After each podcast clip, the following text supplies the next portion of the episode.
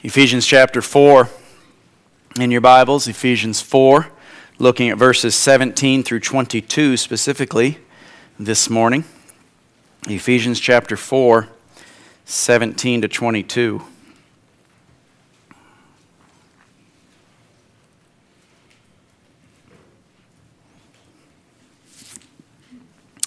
In 1519, Spanish conquistador and explorer Hernando Cortez discovered Mexico and claimed it for the Spanish. Yet he didn't stop there. With a lust for power and riches, Cortez set out to conquer the Aztec Empire. Having landed in Mexico, Cortez made a, a daring and bold decision. He destroyed his ten ships and sent one back to Spain. And so, for Cortez and the 500 men that were standing with him on the shore of Mexico, it was a moment of truth. It was onward or it was nothing. There was no retreat.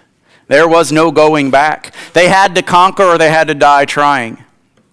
It was off with the old world and it was on to the new world. There was no going back. It was forward or it was failure.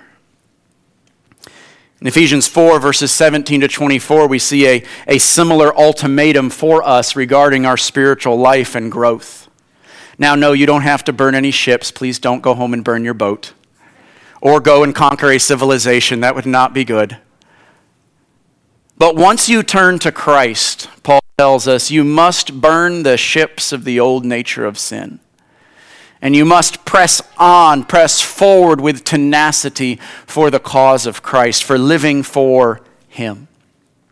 We sang it just a moment ago, a little chorus written by Simon Marak. And maybe he said it best in that little powerful chorus. He said, I have decided to follow Jesus. What? No turning back. No turning back. Though none go with me, still I will follow. What? No turning back. No turning back. The world behind me, the cross before me. What? No turning back. No turning back. Ephesians 4, verse 17. This I say, therefore, and testify in the Lord, that you should no longer walk as the rest of the Gentiles walk, in the futility of their mind, having their understanding darkened, being alienated from the life of God, because of the ignorance that is in them, because of the blindness of their heart, who being past feeling have given themselves over to lewdness, to work all uncleanness with greediness. But you, you have not so learned Christ.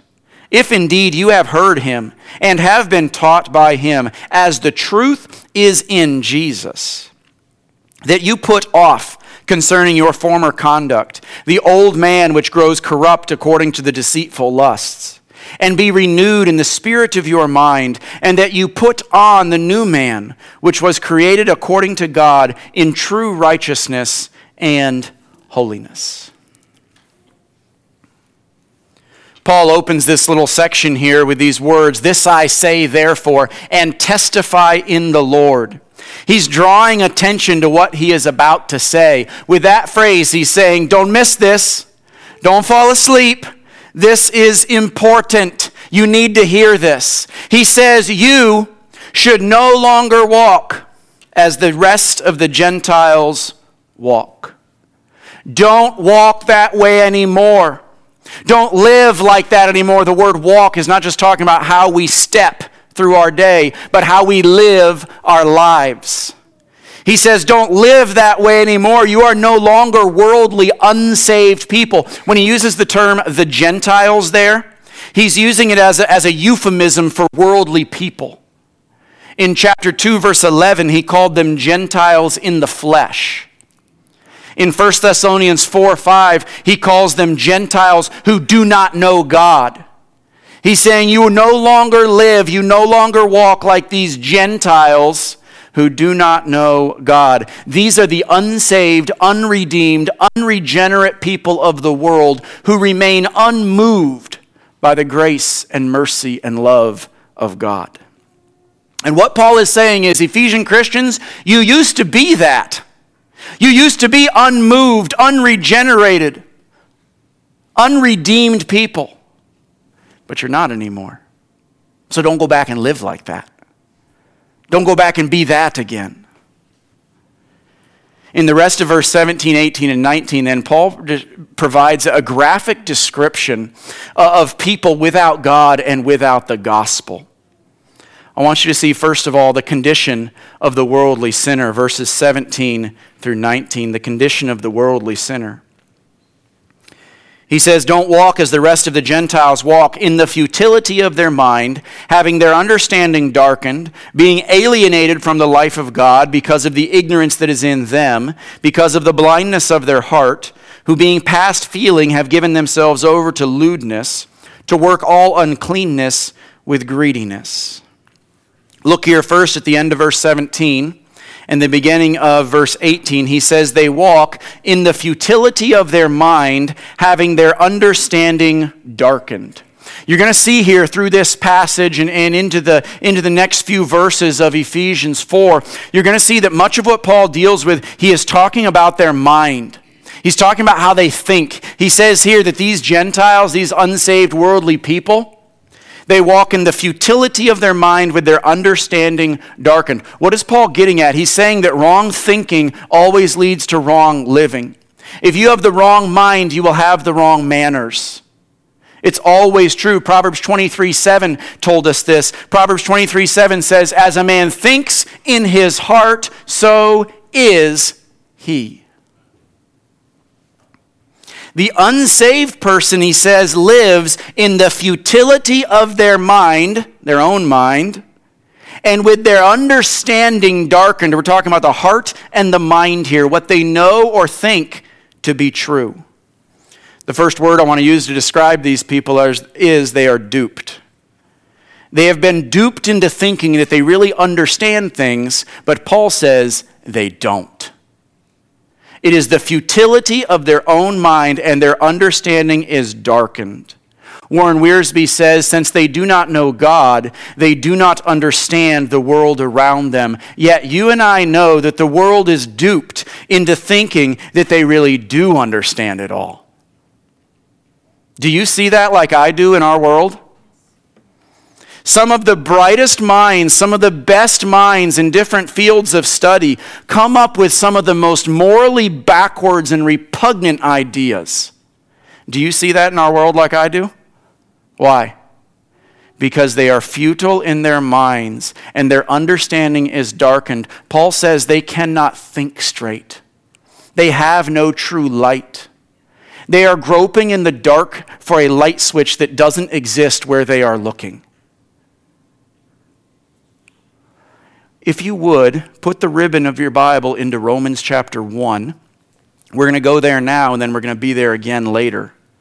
Romans 1, verses 20 and 23 provide a parallel here for what we see Paul describing in Ephesians chapter 4.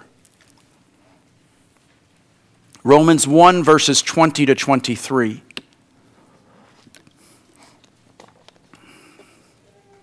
I'm actually going to back up to verse 18. Romans 1:18. For the wrath of God is revealed from heaven against all ungodliness and unrighteousness of men who suppress the truth in, in unrighteousness. Because what may be known of God is manifest in them, for God has shown it to them. For since the creation of the world, his invisible attributes are clearly seen, being understood by the things that are made even his eternal power and Godhead, so that they are without excuse. Because, although they knew God, they did not glorify him as God, nor were thankful, but became futile in their thoughts. Almost the same, same phrase, excuse me. And their foolish hearts were darkened. Again, almost the same phrase. Professing to be wise, they became fools and change the glory of the incorruptible God into an image made like corruptible man and birds and four footed animals and creeping things. Do you see what he says there in verse 22? They profess themselves to be wise, yet they are actually fools. Do we see that in our world? We certainly do. Our world spends countless time, money, and energy to prove a concept like evolution. To what end? So that then they can say to us that everything means nothing. That's foolish. That's pointless. That's idiocy. Our world promotes abortion as a human right and a value. To what end? So that they can be sexually free and be able to have even more abortions. That's foolish. That's idiotic. They call evil good and they call good evil, and then they say, Look what we have accomplished. Do we see that in our world today? Yes, we do. We look at them and we say, What are you doing? What are you thinking? How can you possibly think that's a good idea? Why do I think that and they don't? The light has been revealed through the gospel of Jesus Christ. But they, in the futility of their mind and with the understanding darkened, don't have that light. There is a, an initiative coming up on the November ballot here in the state of Ohio that will allow for abortions for any reason, basically up until birth. The other part to that bill is that a minor, someone under 18, would not have to get a parent's consent in order to have an abortion. Our world says that's a good thing. That's a good thing. That's a value that we must uphold. We look at that and we say, What are you thinking? You realize that in order for a kid to come to LifeWise Academy here, they have to get their parents' permission. But you're telling me it's okay for them not to get their parents' permission to have an abortion. Their mind is futile, the understanding is darkened. When six year old Johnny wants to be called Susie, they tell us we are supposed to give him gender affirming care. We're supposed to support Johnny as if six year old Johnny is the supreme authority on what is best for himself. The world calls that progress. The world sees that as a value that must be upheld. You know what? Johnny can't even comb his own hair. You realize that? He sometimes can't even zip up his own pants.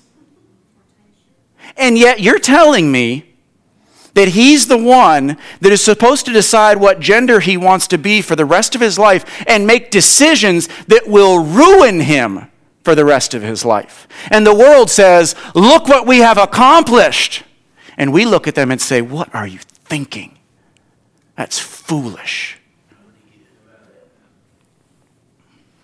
They are duped, aren't they? They are intelligent people. I'm not saying they're dumb. Paul's not saying they're dumb. These are intelligent people. These are people with degrees and all sorts of stuff. But morally, they have no mindfulness at all. They have no spiritual perception whatsoever. They have been duped. Secondly, Paul says in verse 18, they are dead. Verse 18, being alienated from the life of God because of the ignorance that is in them, because of the blindness of their heart that phrase there, it says alienated from the life of God. If you are alienated from life, that would mean that you are dead. You are dead. To be alienated from the life of God, then, would mean that you are spiritually dead. Now, notice he builds on this description. He says they're alienated from the life of God, they're spiritually dead because of the ignorance that is in them. He says they are ignorant. Once again, he's not saying they're dumb. He says they are ignorant of the truth. 1 Corinthians 2:14 says it is, is because they do not have the spirit of God in them. Therefore they cannot understand the spiritual things. He then builds on that again at the end of verse 18. He says, because of the blindness of their heart. So they're spiritually dead because of the ignorance that is in them, because of the blindness of their heart. They are blind in their heart. The Greek word for blind there is the word parosin, it means petrified. It means to be so hard, like a petrified piece of wood or a petrified piece of rock. In other words, he's saying their heart and their mind is so hard, it's so solidly set against spiritual things. They are in essence, dead to spiritual things. They cannot, they will not, they choose not to see the light of the glorious gospel of Christ. Remember Ephesians chapter 2 verse 1? It's talking about the same thing here. He says in 2 1, he says they are dead in their sins. 2 Corinthians 4 4 says that Satan has blinded the minds of people. He has closed them off from the light of the glorious gospel of Christ. Paul says they are dead in sins, they are blind in the eyes, they are hard in the heart, they are alienated from the life of God. Well, then he takes it one step further. He says not only are they duped, they are dead, they are depraved, utterly depraved. Verse 19 who being past feeling have given themselves over to lewdness, to work all uncleanness with greediness. The futility of their mind, the deadness of their heart, it naturally leads to a just a deplorably depraved condition, filled with corruption, filled with wickedness. He says they are past feeling.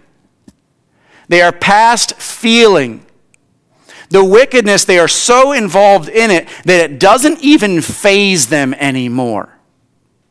Even liberals used to say that abortion should be rare. President Clinton said that when he was in office. Now they celebrate it. It does not even faze them. They have lost their shame, they have lost their consciousness of guilt.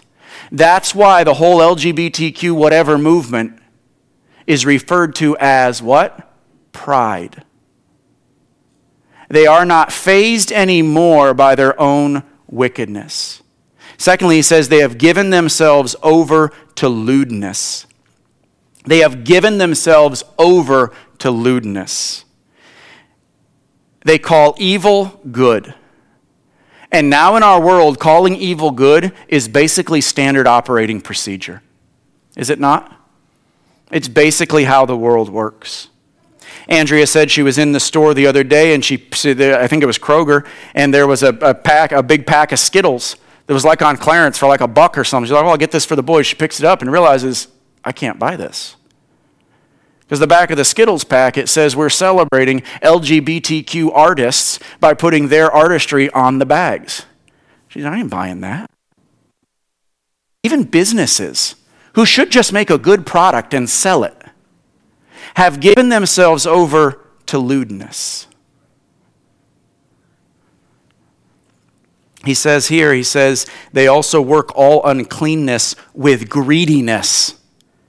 So they do all this evil, and with greediness, they want more of it as they do it. Not only is evil, but they want more of it. They want to pile evil on top of evil. Look down at verse 22. It says that we are to put off concerning your former conduct the old man, that's the sin nature, which grows corrupt according to the deceitful lust. So the old man or that old nature grows corrupt according to the deceitful lust. It's like a monster that as you feed it, it only wants more to be fed. That as you feed it, it only gets bigger, it only takes over more areas of your life. It grows corrupt according to the deceitful lusts. I'll go in your Bibles back to Romans 1 because we see a terrific parallel, parallel here again as well. Romans 1, picking it up here in verse 24.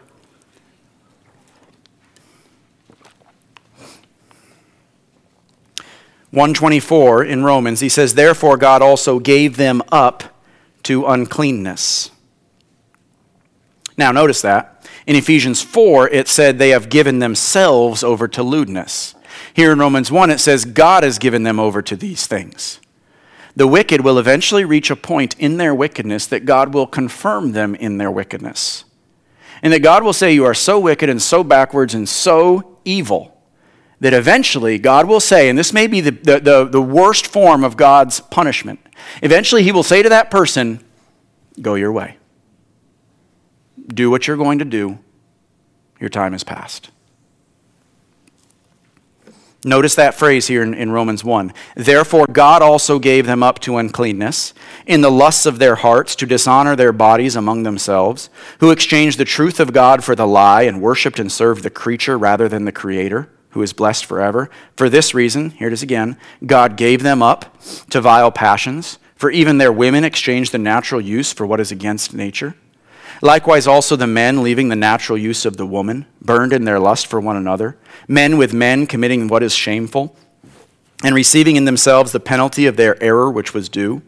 And even as they did not like to retain God in their knowledge, here it is again, God gave them over to a debased mind, to do those things which are not fitting being filled with all unrighteousness, sexual immorality, wickedness, covetousness, maliciousness, full of envy, murder, strife, deceit, evil mindedness. They are whisperers, backbiters, haters of God, violent, proud, boasters, inventors of evil things, disobedient to parents, undiscerning, untrustworthy, unloving, unforgiving, unmerciful, who, knowing the righteous judgment of God, that those who practice such things are deserving of death, not only do the same, but also approve of those who practice them. Paul says they are so corrupt and depraved that not only do they do these things, but they celebrate doing these things. They celebrate it. Kent Hughes, a great theologian and pastor, said this. He said, Our culture is hell bent in its cavalier, reckless pursuit of sin and it makes psychopaths its martyrs and drag queens its models. That's the product of a twisted mind, of, of a darkened spirit, a dead spirit, and a hard heart. That's the condition of the worldly sinner. And you say, well, why does Paul go so deep into all that? Why does he get so graphic and all of that? Because he's about to make this huge transition. He's about to make a huge comparison between what was and what is. Look at verse 20 and 21. Here we see the calling of the child of God. He says, That was the world, their past feeling, giving themselves uh, over to lewdness, work all uncleanness with greediness. But, but, you, you have not so learned Christ. That's not what Christ has taught you. You're different. You've been pulled out of that darkness. See that transition word, but there, it changes everything. See, Paul isn't writing Ephesians to unbelievers. He's not writing it to tell them how bad they are. I'm not going to read his stuff. He's writing it to believers. He's instructing them, he's imploring them, he's saying, None of that defines you anymore, people. None of that defines you. You're different now because why? You have learned Christ. Now remember, Ephes- uh, Ephesus was a really wicked city. They had that temple to Diana, which was filled with all sorts of prostitution, all sorts of wickedness and corruption that comes with the big city of that day. And many of the believers that Paul is writing to here were people that were involved in that in their past. Paul's saying, You used to be caught up in the wickedness of Ephesus. You used to be duped. You used to be dead. You used to be depraved. But here's where Paul draws the line. And he says, You have now, you have now learned Christ. You're different now. You couldn't see before, but because of God's work in you, you can see. The Holy Spirit has turned the light on for you. And you can see the glorious gospel of Christ. 1 Corinthians 6, 9 to 11. Do you not know that the unrighteous will not inherit the kingdom of God? Do not be deceived. Neither fornicators, nor idolaters, nor adulterers, nor homosexuals, nor sodomites, nor thieves, nor covetous, nor drunkards, nor revilers, nor extortioners will inherit the kingdom of God. And such were some of you, but you were washed but you were sanctified, but you were justified in the name of the Lord Jesus and by the Spirit of our God. He's making this huge comparison. You used to be that, but you're not anymore. You've seen the light. 2 Corinthians 5:17 if anyone is in Christ he is a what a new creation old things have passed away behold all things have become new Paul's saying you're not that anymore Remember Ephesians 2, verses 1 to 7? He says, You were dead in sins. You once walked according to the course of this world, according to the prince of the power of the air, the spirit who works in the sons of disobedience, among whom also we all once conducted ourselves in the lust of the flesh, fulfilling the desires of the flesh and of the mind. And we were by nature children of wrath, just like the others. But God, who is rich in mercy, because of his great love with which he loved us, even when we were dead in trespasses and sins, he made us alive together with Christ. By grace, you have been saved. See, in verse 20 here, chapter 4, verse 20, the phrase learned Christ refers to salvation. Paul is saying, You have learned Christ. In other words, you have been saved by the grace of God. All those things in verses 17 to 19, they were true of you at one point, but not now, not since you have learned Christ, not since you have been saved. None of that defines you anymore. What does he say? Verse 21 If indeed you have heard him, what does that mean, you've heard him? You've heard Christ? It's the Spirit and the Word that has spoken to your heart, and God has illuminated you and brought you to salvation. It says in verse 21 You have been taught by him. You have been taught by Christ. Well, what have I been taught by Christ? You've been taught, end of verse 21, the truth as the truth is in Jesus. You've been taught that the truth is Jesus. The truth of the gospel is Jesus. The message of the church is Jesus. Jesus is the truth. And here in this passage, Paul says that changes everything. It's all different now. You know Jesus as the truth. Some of you could give incredible testimony, I know. Incredible testimony of this being true in your life. And if you look at one of the growth group questions that's on there, I hope you have the opportunity to maybe share with your group how God has brought you out of darkness and brought you into life. How you can say, I once was lost, but now am found. I was blind, but now I can see. See, when we learn Christ, it is a transformational education. It's not just sprinkling a little of extra knowledge here and there, you know, oh yeah, that thing about Christ. Yeah. No, no, no. It transforms us. Why? Because it's built on a relationship with Christ. Learn Christ and watch what God will do with your life. Learn Christ and see what He will do. Because the truth of Christ changes your destiny. It changes your priorities, your outlook, your relationships, your habits, your purpose, your loves, your mind. It changes everything. If it hasn't, you don't have Christ. You haven't learned Christ. In Luke 19, little, little guy Zacchaeus climbs a tree to see Jesus, right? Remember this story? He climbs the tree to see Jesus. And it was there in that tree that little Zacchaeus learned Christ. He climbed into the tree so he could see Jesus. What he didn't know is that he would see that day like he had never seen before. Because Jesus came along and he opened his eyes, and Zacchaeus saw truly for the first time in his entire life. Later that day, Zacchaeus and Jesus, they went to Zacchaeus' house, and Zacchaeus gave evidence to Christ that things are different now. I'm a changed person. He was going to restore back to people what he had taken from them fourfold. He was a new man, right? The old was out the new was in. Have you trusted in Christ as your Savior? Like Zacchaeus, do you see Christ? Have you learned Christ? Have you repented of your sins and been forgiven by the blood of Christ? Have you been made new by the power of Christ? The Bible says that today can be the day of salvation. Today can be the day when the old passes away and that new creation comes. Jesus says he is the way, he is the truth, he is the life, and that no one comes to the Father but by him. The invitation to receive Christ is always open. Leave the bondage of sin. Come to Christ in faith. Learn Christ because Christ is the truth. Once you are then in Christ, it says here that the old nature of sinfulness is gone.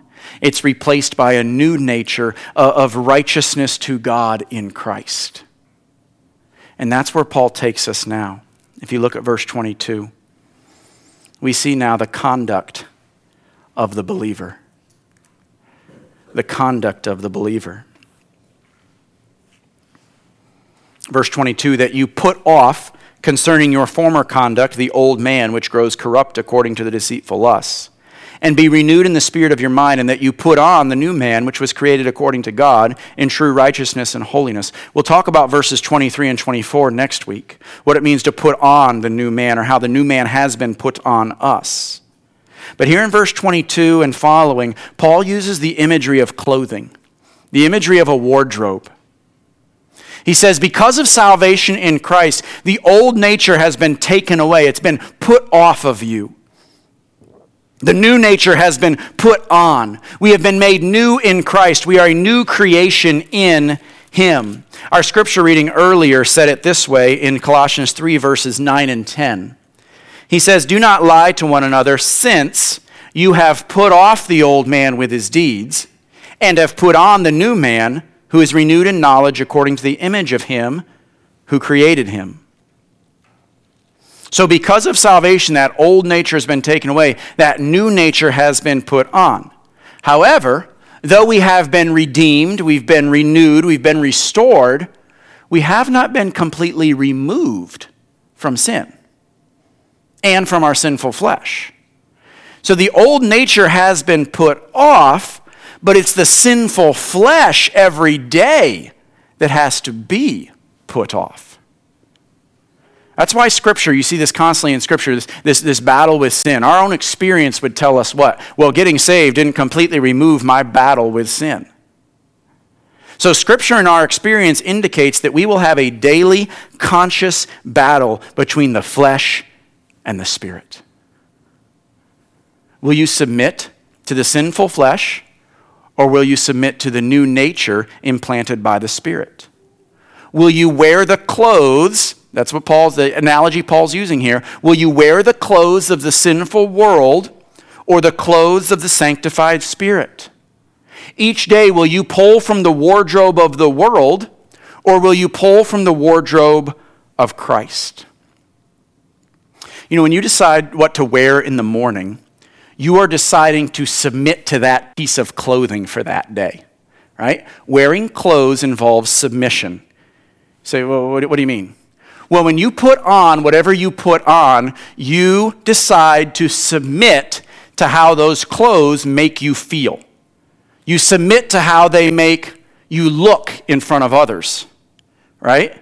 They submit to, to what other people think of you because of when you wear that. You submit. You ever put a shirt on that's got kind of like a scratchy collar? And you wear that and you're like, why did I put this shirt on all day? You're kind of doing this type of thing and it's annoying and you have to submit to that all day, right?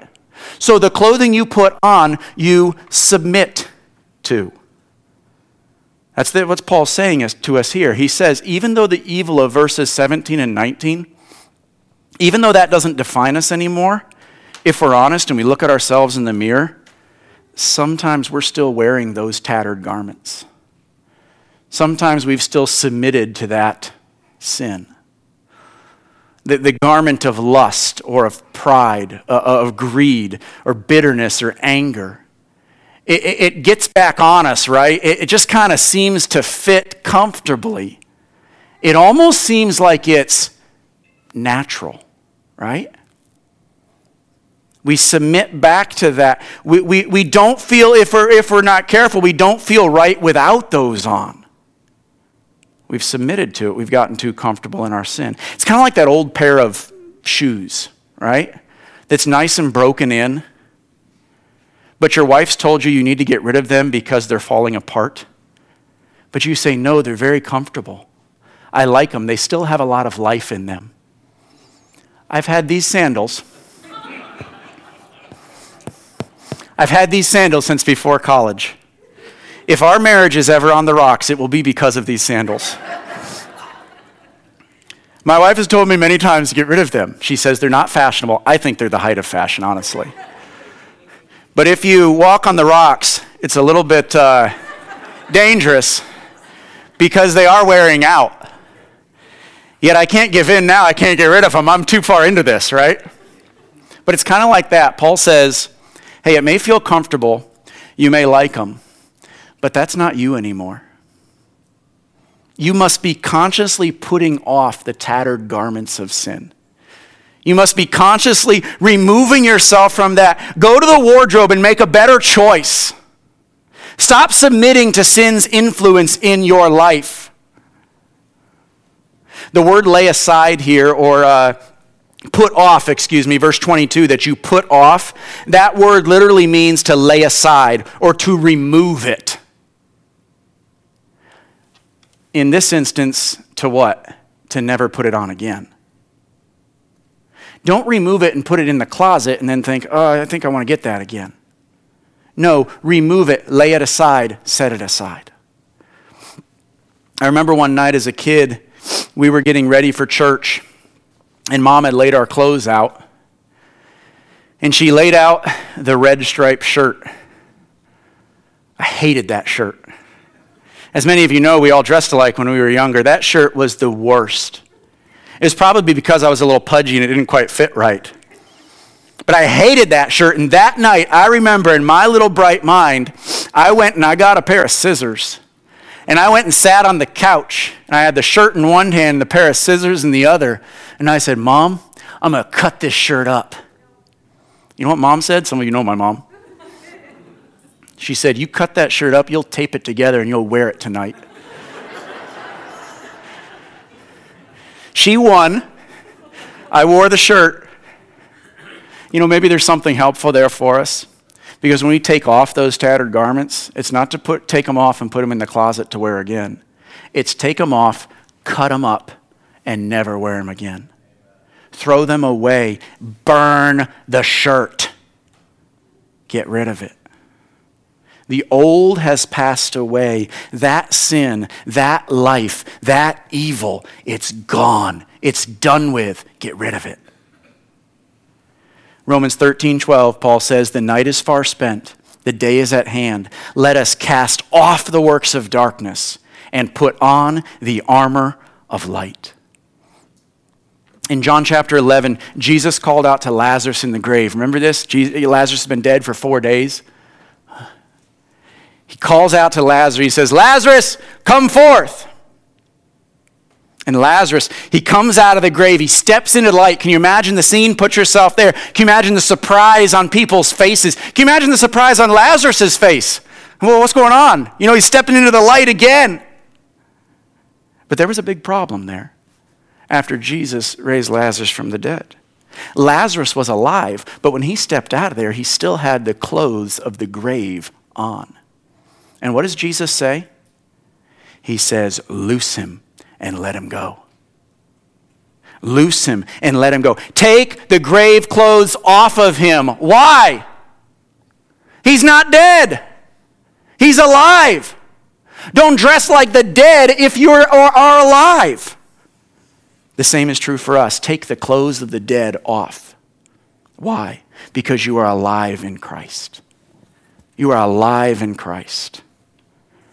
This whole passage here, Paul has been hinting at distinction. He gives a distinction here through the passage between us and them. Did you notice it? In verse 17, he said, Don't walk as the rest of the Gentiles walk. And then he talks about their mind, their understanding, ignorance in them, blindness of their heart. They've given themselves over to lewdness. But he says, But you have not so learned Christ. You're not them anymore. You're not duped. You're not dead. You're not depraved. There's a distinction between you and them. He also shows us a distinction in this passage between now and then. Verse 17, he says, You should no longer walk. What's he implying there? You used to, but you don't anymore, or you shouldn't anymore. And then verse 22, he says, Put off concerning your former conduct. He says there's a distinction between us and them. There's also a distinction between now and then. Don't act now like you were then, because what you are now is not what you were then. You say, How do we do it? How do we put off the grave clothes of sin? Well, I'd like you all to come with me next year to a darkness retreat in the mountains of Tanzania, and we'll all get together and put off sin. No, that doesn't work. That's stupid. Well, we could all go to a conference here in a couple weeks on a weekend and just decide to do it together. No, that doesn't work either. So how do you do it? How do you, how do you put off the grave clothes of sin? It happens in the day to day faithfulness of doing the will of God from the heart. Colossians 3, verses 1 and 2, we read it earlier. It said, We must set our affections on things above and not on things of the earth. Let me give you some applications here. You ready for something that is really profound? Number one, study the Word and learn of Christ. How do you put off sin? How, how do you succeed at not being what you once were? Study the Word and learn of Christ. Matthew 11, 29, Take my yoke upon you and learn from me, for I am gentle and lowly in heart, and you will find rest for your souls. Jesus says, Learn of me. Submit to the Holy Spirit.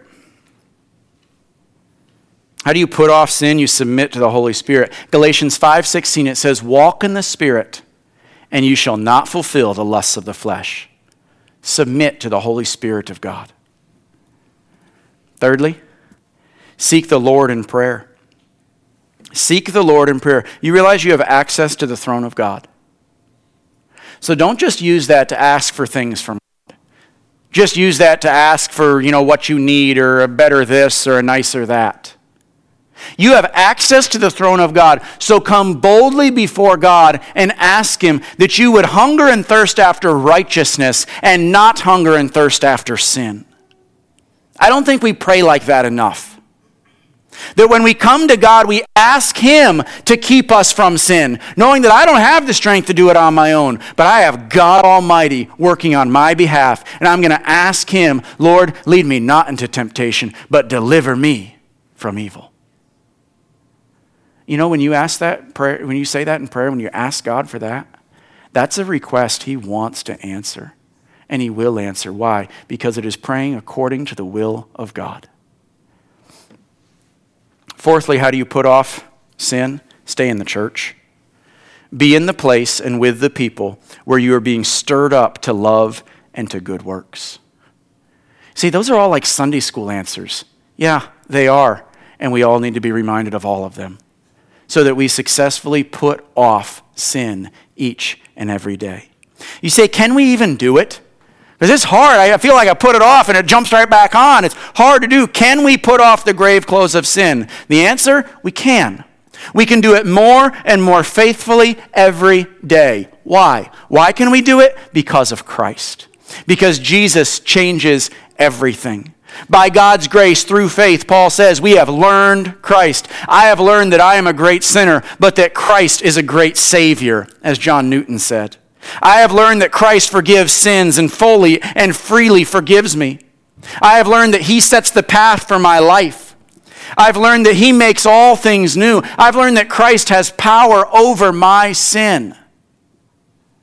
See, whether it's Lazarus coming out of the grave, or Zacchaeus in a tree, or the maniac of Gadara who Jesus cast demons out of, or the woman at the well, or the apostle Paul, or you, or me, we have learned that Jesus is the way, He is the truth, He is the life, and He can break the bondage of sin in our lives. You can do it, yet not I, but through Christ in me. That's how. As we transition here to communion, I want us to, through communion today, remember and, and celebrate the power of Christ's death. Celebrate his resurrection over sin and death and Satan and hell. Keep in mind this idea of, of putting off sin, realizing that Christ has done that for us. He has conquered sin, death, and hell. I invite the men to come forward for communion.